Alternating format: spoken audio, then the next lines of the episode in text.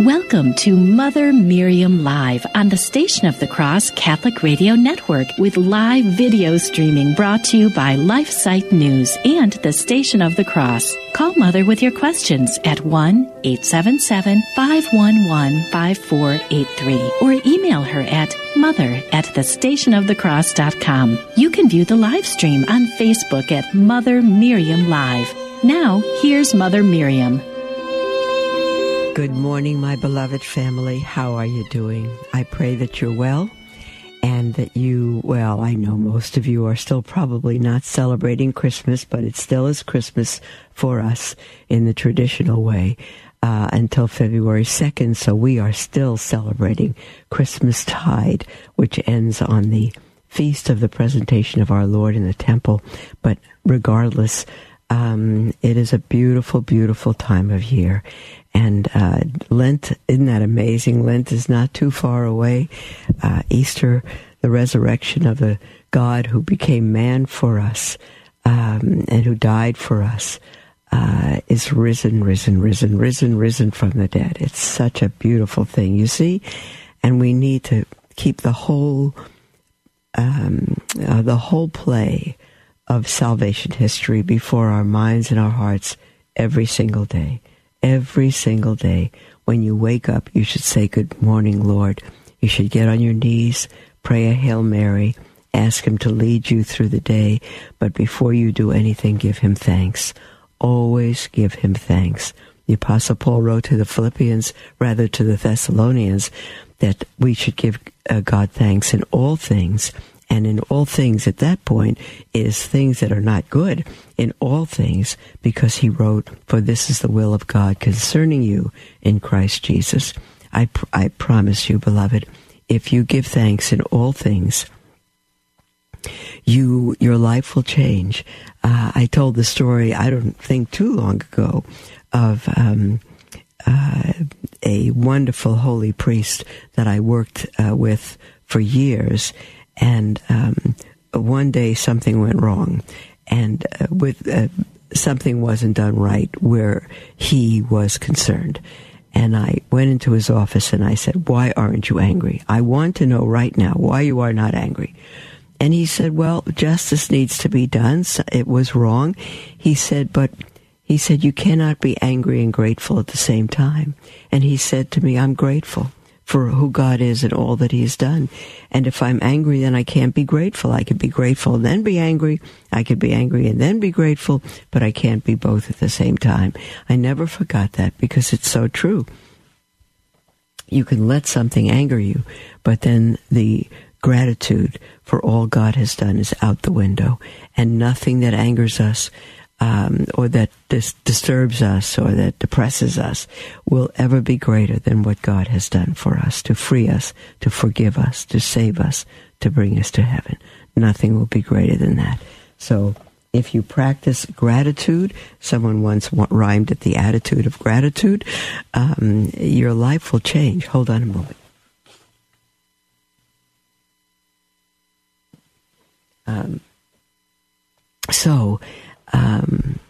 We are full of gratitude today because it's Friday, and it's a day, beloved, where the Church tells us to abstain from meat every single Friday in honor of the Lamb of God who gave His life for us. Now, you know that from Vatican II that the faithful have been given the liberty to abstain from something else, not because they like meat, but because they can't have meat for some reason. So maybe someone is too young or too old or sickly or a vegetarian, and you never have meat. But you're not excused from the Friday sacrifice. So if I'm reminding you now, beloved, and you've already had meat for breakfast, then you can think of another sacrifice for our Lord that you could make today. But every single Friday, we are required, it's not a suggestion, it's not a good idea, it's required that we abstain on Friday from something. So we need to make some kind of sacrifice every single Friday. That was never changed. And again, the abstinence from meat is the number one that we should do, and only if we cannot can we substitute another sacrifice. And so only if we cannot or we do not, for, again, a reason such as being a vegetarian, then you don't abstain from meat. But because you never eat meat, so there's no sacrifice in that. But you do abstain from something else. Okay. Now, I am looking up our spot from yesterday. We are reading through and speaking through and teaching through and going through together and having our lives enriched together by the Catechism Explained, the exhaustive explanation of the Catholic religion, Spirago Clark. And again, it's a practical manual for use for the preacher, the catechist, the teacher, and the family. Papas, mamas, you can take your children through this. This is wonderful for the family, not just for scholars. You don't need to have somebody teach it to you because the explanation is here. And we began with part one, which is faith. We went through the introduction, and we began with part one, which is faith. And point one of part one is the knowledge of God. And what is the knowledge of God? How important is that to us? Again, not knowing about God, but truly knowing Him. You can't know Him unless you first know about Him. You need to know who He is, what He has done. And then any complaints we have about God will vanish, completely vanish. If you, beloved, have complaints about God, if you, why doesn't He do this? Why doesn't He do that? Why did He do this? Why did He allow this? If those are your complaints, beloved, then you have a God of your own making, but you don't have the God who is.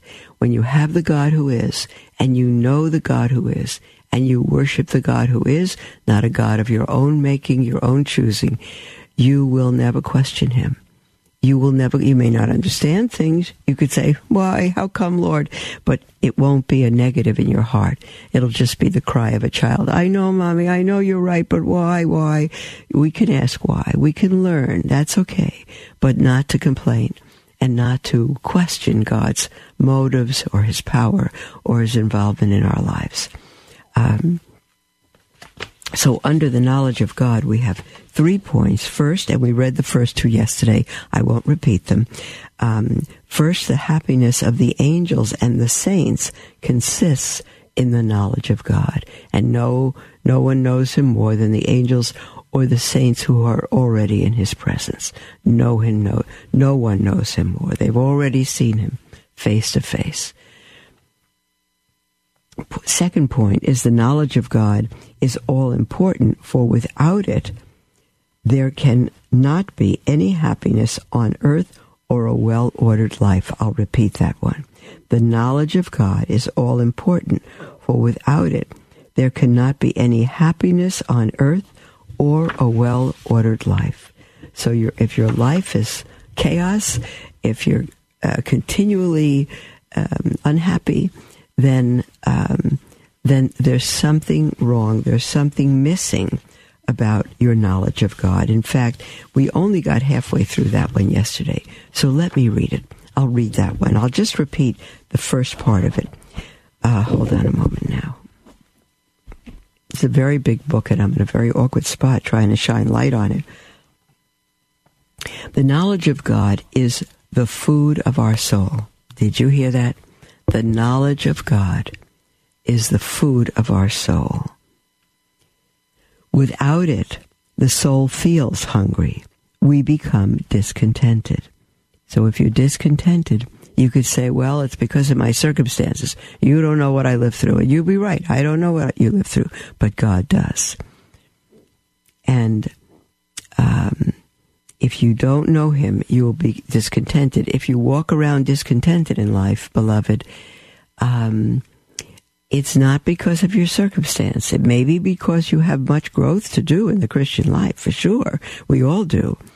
but it's because you don't know God. I can tell you that.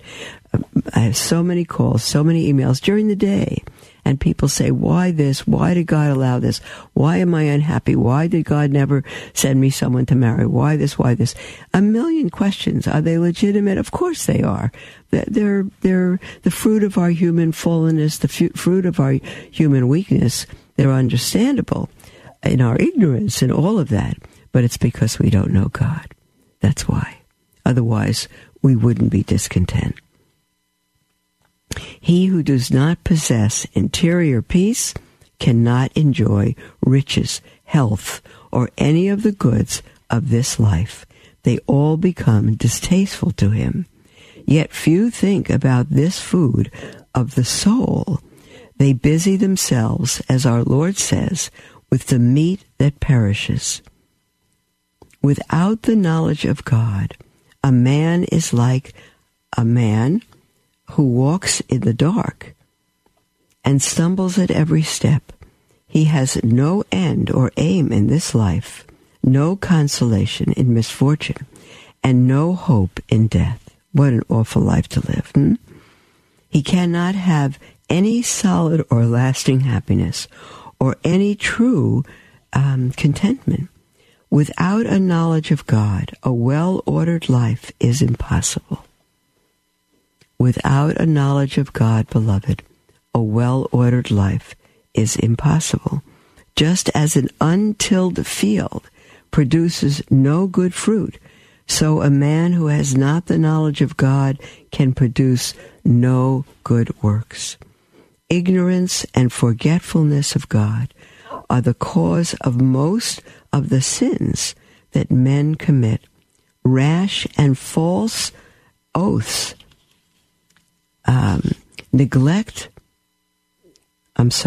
rash and false oaths, neglect of the service of God and of the sacraments, the love of gold, the sinful indulgence of use. I'm having a hard time seeing this. Hold on a moment.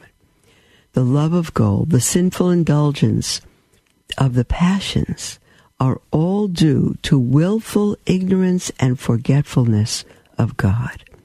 Thus the prophet Hosea exclaims, "There is no knowledge of God in the land. Cursing and lying and killing and theft and adultery have overflowed." That's back in Hosea's day, in the Old Testament, 1,000 years before Christ. And it's the same today, beloved, and we have Christ.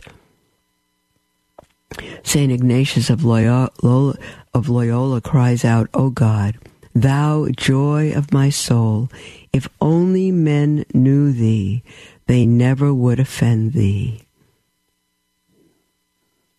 And experience shows that in the jails, the greater part of the prisoners are those who know nothing of God.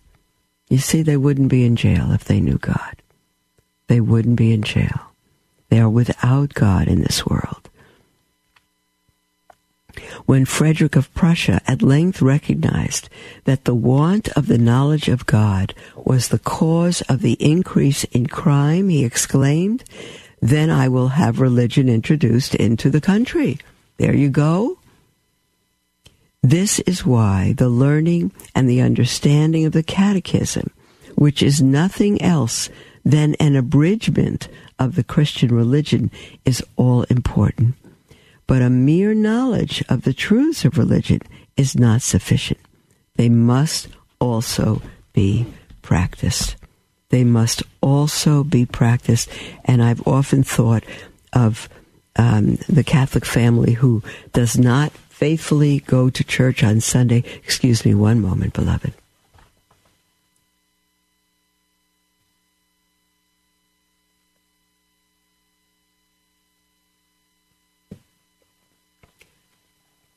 Of the family or the individual who does not go to church on Sunday, and the neighbors who are not Christian, or maybe, let me just say, they'll be Jewish. The Jewish neighbors speak to them about their religion, and the Catholics want to witness to their Jewish neighbors, and the Jewish people say, we observe the Sabbath every Saturday, we're in shul, in synagogue, And the Jewish people say, well, we observe on Sunday. Our Sabbath is Sunday.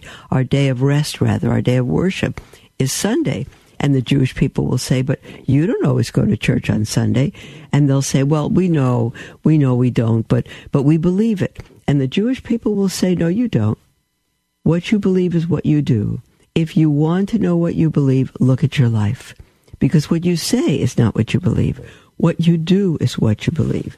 The Jewish people are very pragmatic. And they will tell you what you believe by what you do. And you'll fight it, but they will be right. But they will be right. It's an intellectual belief is one thing. And you can say, well, it's more than that. It's my heart belief. Well, it's your emotions. It's not your true belief or knowledge of God. It's what you do. It's your life. It's your pattern. It's the things you put first. It's the things you allow to get in the way of God that will show you what you think and believe of God. Point 3 now. So point 1 on the knowledge of God is that the happiness of the angels and the saints consists in the knowledge of God. Point 2, the knowledge of God is all important, for without it, there cannot be any happiness on earth or a well-ordered life. And now point 3. We arrive at a right knowledge of God through faith in the truths which God has revealed. We arrive at a knowledge of God, a right knowledge of God, through the faith in the truths which God has revealed. And to that, this commentary says, it is true that by means of reason and from the contemplation, it is true by the means of reason and from the contemplation of the creatures that God has made man can arrive. Something's not right what I'm reading here. It is true that by means of reason and from the contemplation of the creatures that God has made, man can arrive at a knowledge of God. Do you hear that? From a contemplation of the creation and the creatures that God has made, man can arrive at a knowledge of God. That's Romans 1:20, because the knowledge of God is within all of us, it says, and so that we are without excuse for not knowing that there is a God, and that's apart from Christ. And quoting Psalm 18, which would be 19 in the new order, the newer scriptures. The heavens show forth the glory of God. You see, we have two ways of knowing God, even without the revelation of Christ. One is because the heavens declare that there's a heaven maker, that there's a designer, that there's a creator. And God has put that knowledge in our heart. The authors go on to say, but our reason is so weak and prone to error that without revelation it is difficult for man to attain to a clear and correct knowledge of God. What strange and perverted views of the deity we find among heathen nations. God therefore in his, I'm having a hard time on this one here. God, therefore, in his mercy, comes to our aid with revelation. Through believing the truths that God has revealed, man attains to a clear and correct knowledge of God. Hence, St. Anselm says, the more I am nourished with the food of faith, the more my understanding is satisfied. That's true for all of us, beloved. Faith is a divine light that shines in our souls. It is like a watchtower from which we can see that which cannot be seen from the plain below. Faith, beloved, is like a watchtower from which we can see that which cannot be seen from the plain below. We learn respecting God that which cannot be learned by more reason from the world around. It is a glass through which we perceive all the divine perfections. It is a staff which supports our feeble reason and enables it to know God better. There are two books from which we gain knowledge of God, the book of nature and the Holy Scriptures, which is the book of Revelation. We learn of God by nature and the Scriptures, beloved, and the Church combines and teaches all. Through nature, through creation, and through the written Word of God, which is God's revelation to us. It's very wonderful, dear ones. No one is without excuse for not knowing God. Not a single soul is without excuse for not knowing God. Many people will be without excuse for not knowing our Lord Jesus Christ, because both the Word of God, the Scriptures, and our Lord are known through special revelation. They need to be particularly revealed to us.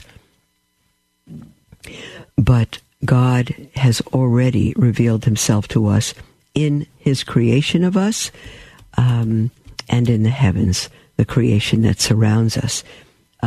We have just a very few minutes before the break. I'm not going to go on with the book today. I want to read you just a section that supports what Spirago Clark have been saying, what these authors have been saying. And it's in Romans 1. And it says that the wrath of God is revealed from heaven against all ungodliness and wickedness of men, who by their wickedness suppress the truth. For what can be known about God is plain to them, because God has shown it to them. Ever since the creation of the world, his invisible nature, namely his eternal power and deity, has been clearly perceived in the things that have been made. So they are without excuse, for although they knew God, they did not honor him as God or give thanks. They didn't give thanks to him, but they became futile in their thinking, and their senseless minds were darkened. Claiming to be wise, they became fools and exchanged the glory of the immortal God for images resembling mortal man, birds, or animals, or reptiles. Therefore, now listen, beloved, this will give you a picture of what is the state of the world today and of the human being today. Therefore, God gave them up in the lusts of their hearts to impurity, to dishonoring of their bodies among themselves, because they exchanged the truth about God for a lie, and worshipped and served the creature rather than the Creator, who is blessed forever. Amen. All you need to do is read LifeSite News, pick up the news of each day, secular or religious, and you'll see how this bears out. For this reason, the Apostle Paul is writing this to the Romans. For this reason, God gave them up to dishonorable passions. Their women exchanged natural relations for unnatural, and the men likewise gave up natural relations with women, who were consumed with passion for one another, men committing shameless acts with men, and receiving in their own persons the due penalty for their error. You might think I'm reading the headlines today. I'm not. I'm reading scriptures that were written 2,000 years ago, beloved. And since, continuing to read Romans chapter 1, and since they did not see fit to acknowledge God, God gave them up to a base mind and to improper conduct. They were filled with all manner of wickedness, evil, covetousness, malice, full of envy, murder, strife, deceit, malignity. They are gossips. Listen, beloved, to where gossips is included. In the same line as haters of God, murderers, slanderers, haters of God, insolent, haughty, boastful, inventors of evil, disobedient to parents. Children, listen to that. If you're disobedient to parents, you are grouped with gossips and murderers and slanderers. They are foolish, faithless, heartless, ruthless. And though they know God's decree that those who do such things deserve to die, they not only do them, but approve those who practice them. Beloved, if you're included in any one of these, you are not on your way to heaven, because none of these people, none of these, the faithless, the heartless, the slanderers, the gossips, the haughty, the boastful, all of them will not ever see God. But you see, St. Paul would say, but so were most of you. I was that. But we have been redeemed. We have been saved. Our lives have been transformed. And if we continue in this life, there's no salvation for us, beloved. There's the music for our break. And this is the time for you to call in with anything whatsoever on your heart. We'll be right back.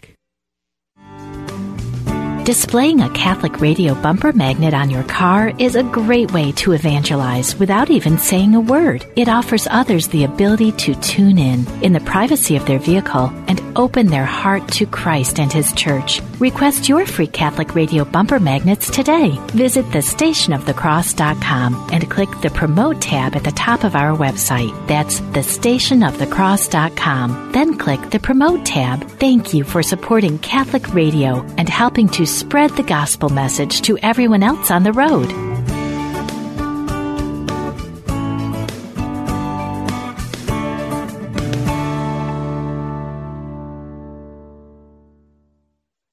Tune in weekdays from 6 to 7 a.m. Eastern for Sermons for Everyday Living, a program that brings you real sermons from real priests on topics important to you and your faith. Visit thestationofthecross.com for details. LifeSite News is an international news agency devoted to defending life and family and restoring Christian culture. We aim to educate and activate our readers with the information they need to fight the most crucial battles of our day, in their churches, workplaces, and families. Our motto is Caritas in Veritate, love in truth. We firmly believe that promoting the truth is an act of love, however hard it is to hear. Over the last 20 years, we have built a reputation for uncompromising reporting, no matter the cost. LifeSite News is by far the most popular pro-life website on the internet, with over 40 million unique users every year and growing. Check us out at LifeSiteNews.com.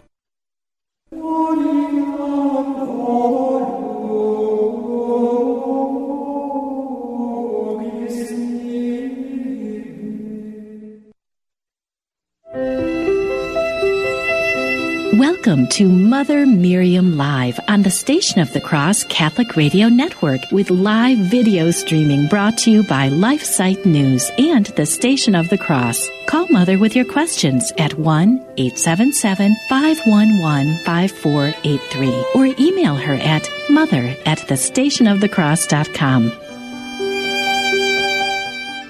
Welcome back, beloved. Hold on a moment. So sorry. Welcome back to Mother Miriam Live. I'm determined to get rid of this cold and cough. I am. And you're welcome to call in with anything on your heart whatsoever at toll-free 1-877-511-5483 or to email at mother@thestationofthecross.com. Kristen, we have from Los Angeles on the line. Hello, Kristen. Yes, good morning, Mother. I'm very sorry about your cold, but we are all suffering with you. Oh, thank you. Well, that's very comforting. I wanted to ask you, because we're talking about honoring and dishonoring the body, and you have such a good background because of your Jewish heritage. I would like to ask you to please explain to us the Jewish history, because all first Christians were Jews, and our traditions in honoring the body when we bury it come from those traditions, which I mean, you were talking yesterday about procreative love.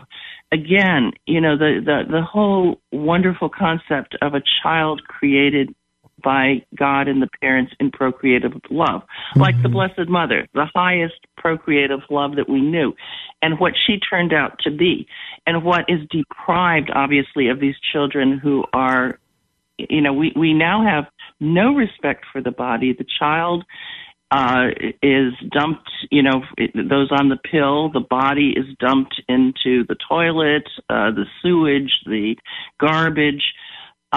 Same with the bodies of siblings, brothers and sisters of a child conceived in a petri dish with, you know, and so on. Yes. But what? Let's go back. I know Tobias, you know, risked his life to bury his Jewish brethren. Why is it that even now in Israel, when somebody's blown up by terrorists, they take everything that's soaked in blood and they bury the body within 24 hours? And I mean, you know, these Jewish customs. Explain to us what's going on here and why the early Christians who were Jews, you know, created the catacombs, buried these bodies. I keep running into Catholics that are doing horrible things. I know, with Kristen. Ashes. Kristen, the answer is in the way you've asked the question. We've lost respect for God, and we've lost respect for his creation. If we don't respect the body, it's because we don't respect God. It's his creation.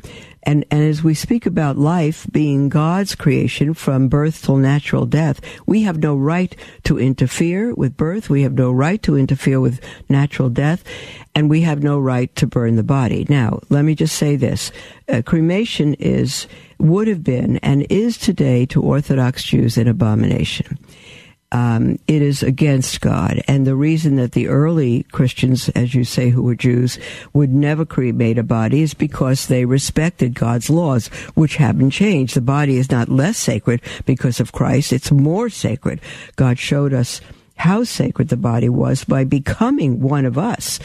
And so in the Jewish thought, cremation is really an abomination, and so they will not do it. When you say that the body is buried, let's say if it's blown up in war within 24 hours, that I can't speak to, because normally under Jewish thinking, the spirit hovers over the body for 4 days, which was the case with Lazarus, which is why Jesus left him in the tomb when they said that he was buried, and didn't come right away, because the people needed to know that he was really dead, and they consider after 4 days a time of burial. And that's why Jesus raised him after 4 days. But cremation is a disrespect of the body. It's disrespect of God, the creator. There's a site you can go to, Christine, or anybody else, if you want true Jewish teaching, because most of you'll have many Jewish people today who are cremated because, again, they've lost respect for God and respect for the creation. But let me just see something here. If I'm looking up on a very Orthodox Jewish site. And there are rabbinic teachings that speak about this. If I had a little time for your question, I would have looked them up. But Jewish law, I'm on a good site here, the dead must be buried in the earth. Cremated remains, I'm reading from an article here, are not interred in a Jewish cemetery. We are told that many of the traditional laws of mourning are not observed after passing of an individual whose body was cremated. Right now, all my parents, grandparents, everybody are gone now. And we spend a solid week calling sitting Shiva. It's a week of mourning. We covered the mirrors in our house. We covered everything. We didn't do anything for the whole week. We mourned the dead. Not because there was no hope for eternal life. Just because of the reverence for what God has created. And so if a body was created, there was no mourning. It was not observed. So I couldn't tell you a lot more than that from my personal knowledge. Christine, you could look up Chabad, Chabad.org. It's truly Orthodox teaching, and it will tell you not what most Jews celebrate today, but what has been the case through history and should be the case in Catholicism, and was until our modern day, when we've let go of so much so much that is that honors God. Does that answer? Yes. Good. No, that's okay. Very helpful, and especially where you pointed out, because this is true also in the Catholic way, that we have a period traditionally of 3 days or 4 days, as you said, of being sure that yeah. person is dead. Right. Mm-hmm. And that where I got a little confused was that I had heard that when someone dies, and maybe this is a newer Jewish custom, that the Jews want to be sure, maybe it's that within 24 hours they are having those prayers said immediately. Okay. And we do the same with prayers for the dying, that's opening right. the... Yeah. Okay. Absolutely. Thank you. And please discuss this more, because we need to hear it. Yeah. Yeah, it's not often the subject comes up. We're talking about life, but we should talk about a very respectful death for the life that God has given us. God bless you, Kristen. Thanks so much. And, beloved, there is the music for our break, so we'll be back right after the break with our last segment. Again, you're welcome to call in with anything on your heart. Toll free, 1-877-511-5483, or email at mother@thestationofthecross.com. We'll be right back.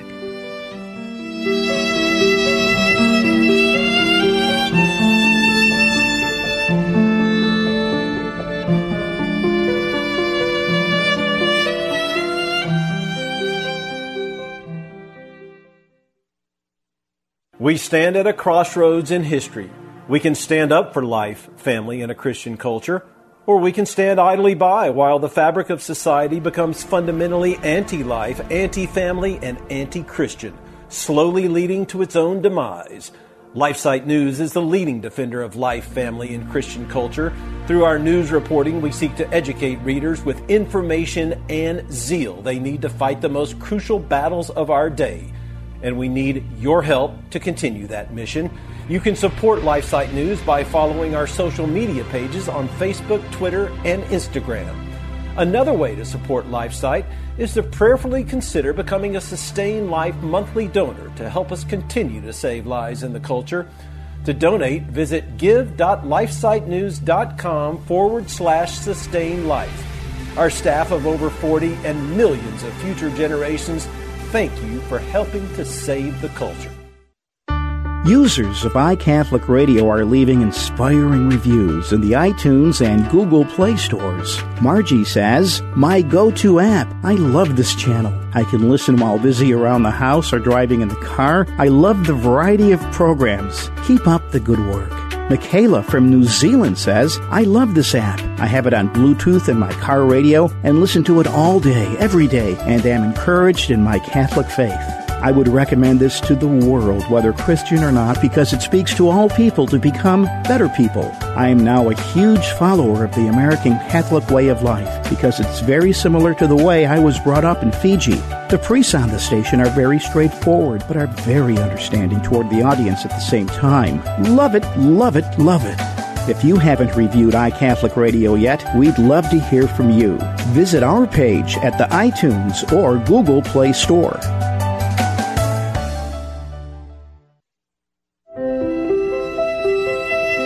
Welcome to Mother Miriam Live on the Station of the Cross Catholic Radio Network, with live video streaming brought to you by LifeSite News and the Station of the Cross. Call Mother with your questions at 1-877-511-5483 or email her at mother@thestationofthecross.com.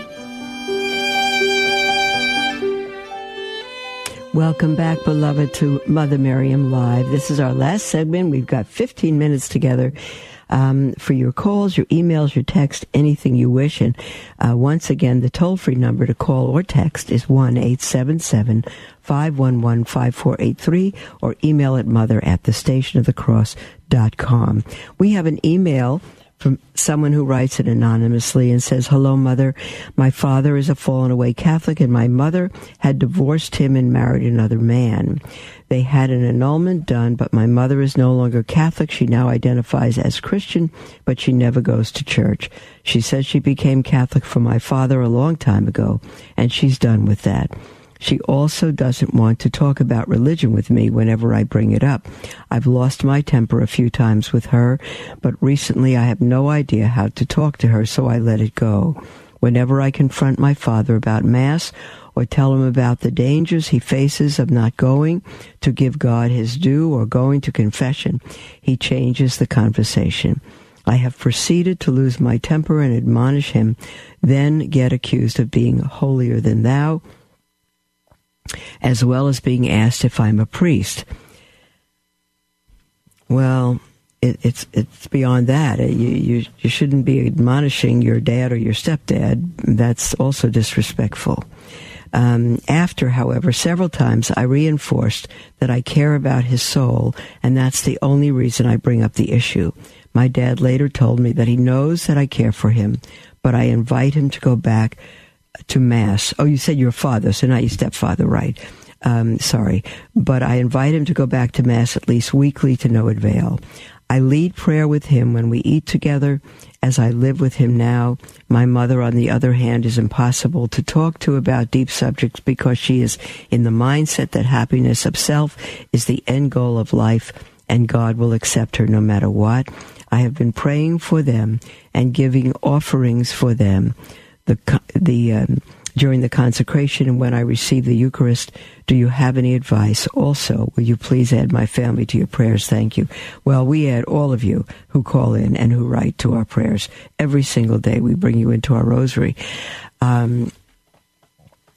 dear brother, you're not going to win souls by getting angry and admonishing them and bringing up subjects that they just, they have an aversion to. They're not going to listen. They don't want it.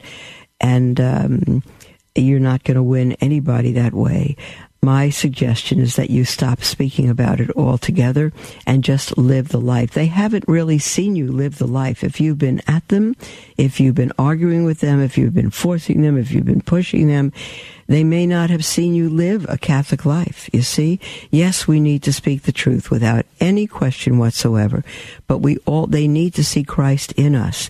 And only love, the reason that we love, Jesus said, is because, and the scriptures say, is because he first loved us. Your parents know intellectually you love them. They may even know it emotionally, but they need to see it in your faith, that faith does not eliminate love. And of course, in your heart, I know it doesn't, but to them, it's almost on the side. They need to know you care about them more than you care about their quote unquote religion. If they know you care about them, then they'll be more open to your faith and be more open to not your admonishing, not your forcing them, not your pleading with them, but you're giving them the gospel. So I would say that when you're with your mom, they're on their guard with you already. Because they're sure you're going to bring something up and they want to be polite because they love you. But I would say stop talking about it. Give your life for them. Love them in every way you can. Be considerate. Be a loving son. And let them see Christ in you. It was just about my best friend many years ago when I became Christian, not even Catholic yet. She's very Jewish, who said she never wanted me to mention, she wanted to remain friends, but I could never mention the subject of God again, ever, ever, ever, ever. I respected that. We remained friends, and I went on to live my life. She saw the changes in me, but we never spoke about it.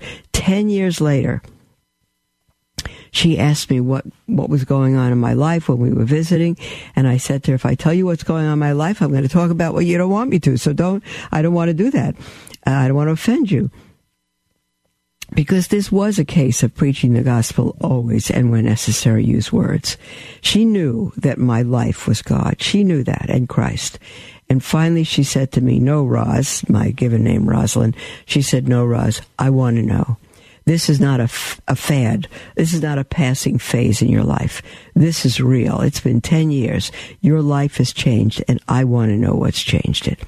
I want to know what you believe. It was extraordinary. It was fantastic. Now, your parents may not have 10 years for you to tell them, but they do know what you've told them, and now they need to see it, love in your life. So stop telling them and live as Christ among them.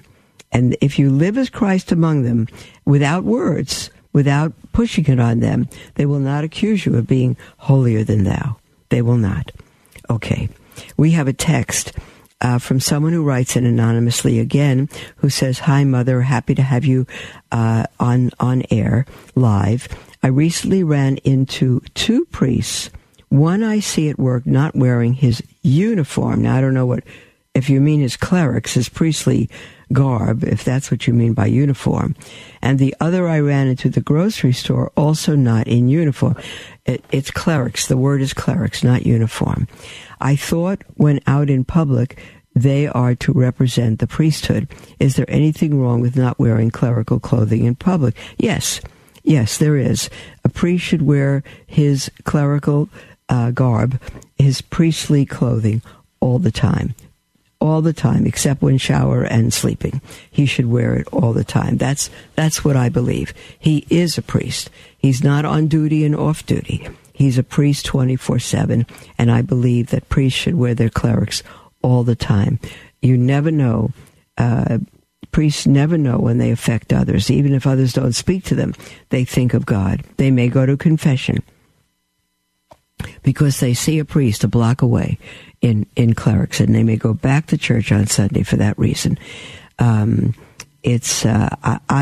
I am enormously disheartened when I see a priest in street clothes. It's to me, it's simply awful, and it is a betrayal of the vocation. Okay, we have an email from Niroshini, it looks like, Niroshini, Niroshini. "Dear Mother, I'm from Sri Lanka. I have a question, which I asked many, but the answers still go against my right conscience. Our country's people, according to the Buddhist and Sinhala culture, used to pay respect to the teachers and adults by kneeling at their feet as a worshiping gesture. As children, we used to fall on our knees and bow down to parents, teachers, priests, etc. But after I experienced God in my personal life in a strong way, I feel as the act is against the commandments. So I taught my child not to fall at anyone's feet, but to greet A-U-O-N, it's in quotes, A-Y-U, second word, O-W-A-N, as per the Sinhala culture. But now my child is forced to bow down by kneeling by the Catholic teachers from his government school and Sunday catechism class. They say that we should pay respect to teachers that way. Do we need to follow tradition or heart? How can I explain to my 6-year-old boy to disobey his teacher? This has been a rising matter of uneasiness when I and my son only have different opinions against a whole lot of teachers. But I can stand firm. How can I get my child to stand firm with God while I'm away? Or am I really wrong regarding this matter? I do really need your help. Thank you." Sounds like you might live in two different countries, or at least you're not together all the time, certainly when he's in school. You didn't say that you were Catholic, but I'm going to guess you are, because you want to know if it's against the commandments of God. It is not against the commandments of God. We worship God. We don't worship a human being. And when we bow down to someone, we're not giving them the worship that God is due. It is a degree of respect. And if a country has that degree of... I particularly find those from Sri Lanka and India as a whole as enormously beautiful people, tremendously respectful. Usually when you greet them, they put their hands together in a prayer respectful measure and bow their heads mostly like that, I find it extraordinarily beautiful. We're bowing to the creature that God has made. And as Catholics, we're bowing to that creature and to Christ in that creature. So I don't find anything wrong with it. We're not worshiping the teacher. We're not worshiping parents. We're not worshiping those in authority. We're paying them due respect. And I don't see that anything wrong with bowing on your knees to them whatsoever. They know that you're not treating them as God. But because you honor God, you honor them. And if they have a custom of bowing on your knees before them, I don't think that you should worry about that. Your child should and probably does know the difference between bowing to receive the Eucharist, bowing before God, and bowing before a human authority or teacher. I don't think that's a problem. When I was in my religious novitiate, when I went to France, and even in America here, we bowed before our superior. We went on our knees to confess our sins, and we bowed, or at least our faults, and we bowed before the superior. It's a sign of respect and authority, and there's nothing wrong with that. Clearly, there's a difference between that and with God. So I would teach you, I wouldn't teach you, I would suggest, I would even beg you, don't teach your 6-year-old to disobey his teacher. Teach him to respect his teacher by respecting the customs of his country and bowing down to his teacher. There's nothing wrong with that, as long as in his heart he knows the difference between God and his teacher. We have someone from Long Island who says, I'm not sure what that is, if it's a text or an email, I don't know what that is, but the question is, why doesn't the Novus Ordo Mass have different readings? Oh no, why does the Novus Ordo Mass have different readings than the Latin Mass, though they are both on the same day? If I attend the Novus Ordo Mass in the morning, can I attend the Latin Mass in the evening and receive communion? Yes. The Church allows us to attend Mass as often as we wish, but to receive communion no more than twice in a day. So you can receive communion twice. That you can do. To receive the communion, you can come in late to Mass and still receive communion. But if you want to receive it twice, the second time you must be there at the full Mass. And the reason that the Novus Ordo and the Latin Mass have different readings is because they follow different calendars. And so you will see that the feast days fall out differently. It's a great, great grief to me that that's happened within the Church with following Vatican II with the new Mass. It's a tremendous grief to many people that that the Saints' Day has been changed, the calendars have been changed. We have 2 calendars now in one Church. I grieve at that, truly. But that's why the Mass is different. The Novus Ordo has readings from the Old and New Testament plus the Gospel. Usually, the Latin Mass has readings only from the New Testament and the Gospel. However, during the whole Easter season, it's just about, and the Advent season, it's almost 100% Old Testament. So they vary, but that's why, because the new Novus Ordo means new order of Mass, and that's why they have different readings. It's a new order, it's a new calendar, and new readings. So yes, again, you can go to both and receive communion at both. All right. We have an email from Monica, but there's our closing music, beloved, so we won't be able to take it. And we will start with that on Monday. Live your faith, beloved. Live it in love. As Jesus said, John chapter 15, it's by your love that the world will know the Father sent the Son. Read John, read chapter 15, read his high priestly prayer in John chapter 17. That was all given at the Last Supper, and you should read it and reread it and reread it 1,000 times.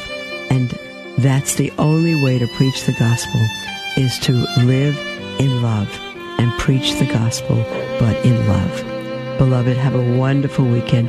God bless you. and we'll be with you on Monday.